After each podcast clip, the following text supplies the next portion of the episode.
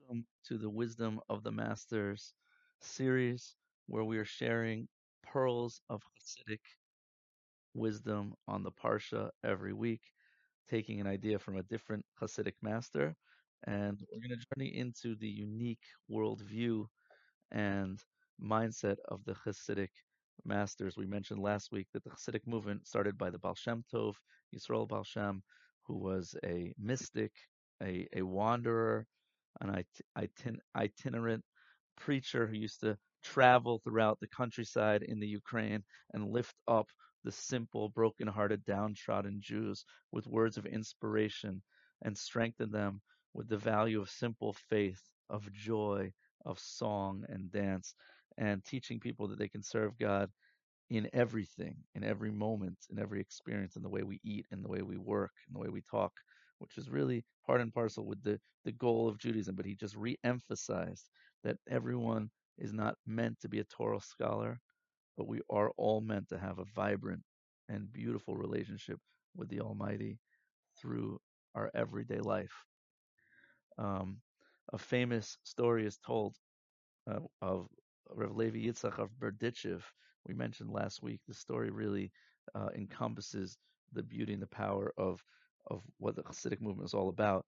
That there was once a uh, on Yom Kippur, he there was a he intuited that there was supposed to be a terrible decree against the Jewish people, and he spent hours in prayer, meditation, trying to do whatever he could to nullify this decree.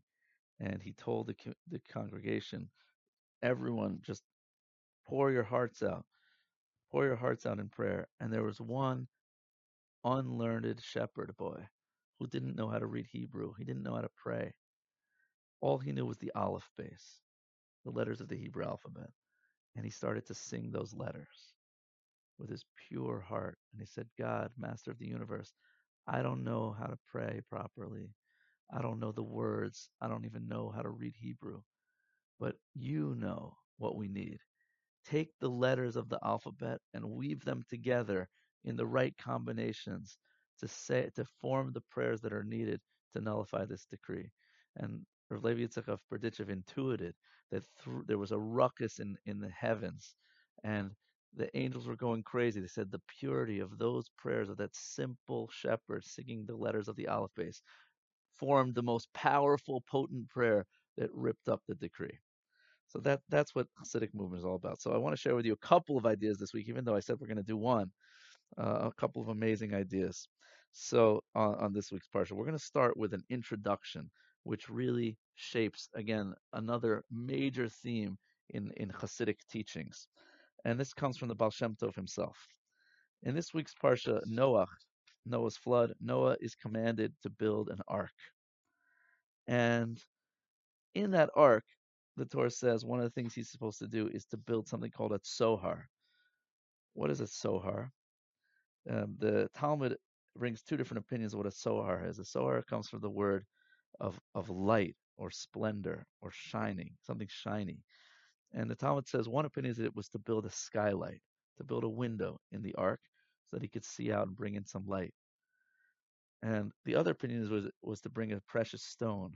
There was a type of gem stone that glowed in the dark, and that would help illuminate the ark. The Baal Shem Tov says as follows: the word teva, the word ark in Hebrew is teva, and the word teva is the same Hebrew word for the word word. The word for word in Hebrew, or one of the words for word, is teva, uh, or literally for letter. A letter is a teva. And the Baal Shem Tov says as follows that Noah is told is taught a secret recipe for how to overcome hardships in life. When you're surrounded by a flood, when you're bombarded with anxiety, depression, overwhelmed with the floodwaters of what's happening in the world around you in your own personal life, how do you respond? Says the Baal Shem Tov, go into the word, go into the teva, literally go into the words. What does that mean? Go into the words of prayer. That by holding on to the words of prayer with all our might, by really entering into the words of prayer, we have the ability to survive the flood. It Says the Baal Shem Tov, Tzohar Tas You have to build a window, a bright light into your in your words. How do you do that? He says when you really meditate on the meaning of each and every letter, when you meditate on the meaning of every word, when you say each word with all your heart, with all your emotion, with all your focus and concentration, you literally illuminate those letters. And then says the Baal Shem Tov, hidden in each and every letter of the Torah and of the prayers, the Hebrew prayers, is worlds, souls, and godliness. When you open up the letters by putting your heart into them, you literally reveal the deepest secrets of spirituality that are hidden in those letters. That's what it means to illuminate the letters. And the Baal Shem Tov continues, just like conception typically requires passion for a child to be received. Typically, there is some form of passion and excitement on the physical level. So too, for a our prayers to really be given life, we have to put our passion and our heart into them. Now, with that backdrop, I want to share with you something that is unique to the Hasidic, and not really 100% unique to the Hasidic um, rabbis, but uh, something that is uh, amplified in, in Hasidic writings is the use of plays on words. Now, this goes all the way back to Talmudic times, so it's not foreign to Judaism, but the Hasidic rabbis take great liberty in finding hidden meanings in words because of this unique approach that we have just learned from the Baal Shem Tov, that hidden in every Hebrew letter is incredible worlds and spirituality. so I'm going to share with you one of those today from this week's Parsha. And this teaching, um, I'll share you two different teachings on the same verse. Um, one of them is from the Apter Rav. The Apter Rav is Rav Avram Yehoshua Heschel of Apt. He was a Polish Hasidic Rebbe. He was a student of Rebbe Elimelech of Lezhensk, who was a student of the Maggid of Mezrich, who was the first, foremost, and foremost disciple of the Baal Shem Tov. So Rav, the Apter Rav is really the fourth generation of Hasidic rabbis, and he's famous for his love of Jews. His book is called The Ohev Yisrael, the Lover of Israel. And uh, the Apter Rav says as follows, based on the following verse. It says that that Noach entered the Teva because of the floodwaters. And Rashi, the famous commentator on the Torah, says, Mekatne Amuna Haya. Noach was from those of little faith. Mamin ve'enu mamin he believed, and yet he didn't believe that God was actually going to bring a flood. And therefore, he only went in to the Teva, into the ark, because of the waters of the flood. He waited until the last minute to see if there was going to actually be a flood. And the rain was falling and falling. And only when it got really bad, only then did he go into the flood. And this is kind of problematic because we the parsha starts out saying that Noach was a tzaddik, a righteous person. How could Rashi tell us that Noach was a man of little faith, that he didn't actually believe that God would bring a flood? So says Reb the Apter Rav that belief, amuna, in Hebrew means believing in something, but he said it also comes from a word that that means to draw down or to raise up, to educate uh, the word to to raise a child is the same word of, of muna. And he said that the reason for this is because when you believe in something, you give that thing strength and you uplift that thing. You cause that thing to happen. The more you believe in something, whatever it is, if you believe you're a failure, you're going to experience failure. And this, in modern terminology, is known as the the law of attraction, that what you think about, what you believe, what you will into existence is going to be what you experience. If you are a negative person, you're going to have negative experience. If you're a positive person, you think often about positive things happening, you're going to have more positive experiences. So Noah understood that if you really believe there's going to be a flood, you're going to bring about a flood. You're more likely going to experience a flood. And the message for us is that the stuff that we believe in has power. So begin by believing in yourself.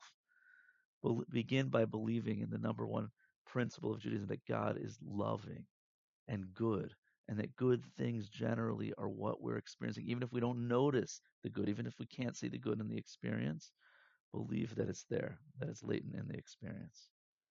And finally, I want to say an earth-shattering approach to this Rashi from another Hasidic Rebbe. This name is Rav Yitzchak Kalish of Vorka, known as the Vorka Rebbe, the founder of Hasidus, which continues until today, known as the Amshinov Hasidus, one of the most dynamic and, and really spiritual people on the planet.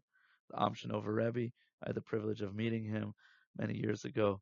He lives in another world. He literally is not in the same dimension as us. He lives beyond time. He man doesn't sleep, and he uh, he's literally the way to meet with him. I had to wait on uh, in his synagogue all night, and they finally called me in at six in the morning. So, um, so the Vorka Rebbe says as follows, and he he lived Yitzchak Vorka lived in the uh, early 1800s, also in Poland. Says the Vorka Rebbe that um, he's going he he he reads the words of Rashi with a different emphasis. Says the Vorka Rebbe that Rav Vorka Mikatne Amuna, it says that Noah was a man of little faith.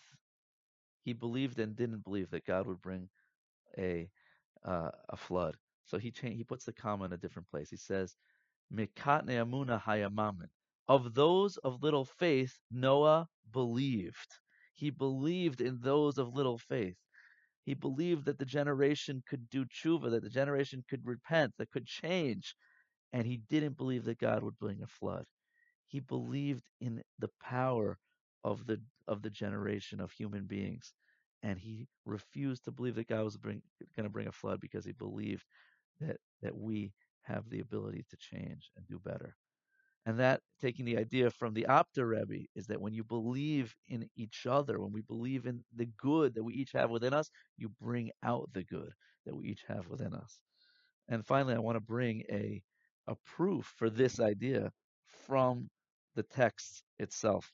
It says eh, that there was rain on the land, and the rainfall, the rain had started falling, and then a few verses later, it says there was floodwaters on the land. And Rashi tells us that at first the rain fell like rain of blessing. It fell as pleasant rainfall. And it was a warning sign. God said, guys, I'm bringing the rain. And everyone knew, everyone knew there's this crazy guy Noah who's been telling us for, for generations that there's going to be a flood coming and suddenly it starts raining and raining and raining. But the rain, Rashi says, began as rains of blessing. If the people had done tshuva, had taken the message, had changed, repented, the rain would have been just pleasant rains that would have nourished the earth. Only after time, when God saw that they didn't repent, then it became a flood. And that's exactly what the verse says that Noah went into the Teva because of the floodwaters. Only when he saw that the rain changed did he realize people are not actually repenting. Now it's time to believe in the flood. So that's my message for you today. And I want to wish you a beautiful Shabbos. We should all believe in ourselves and believe in each other.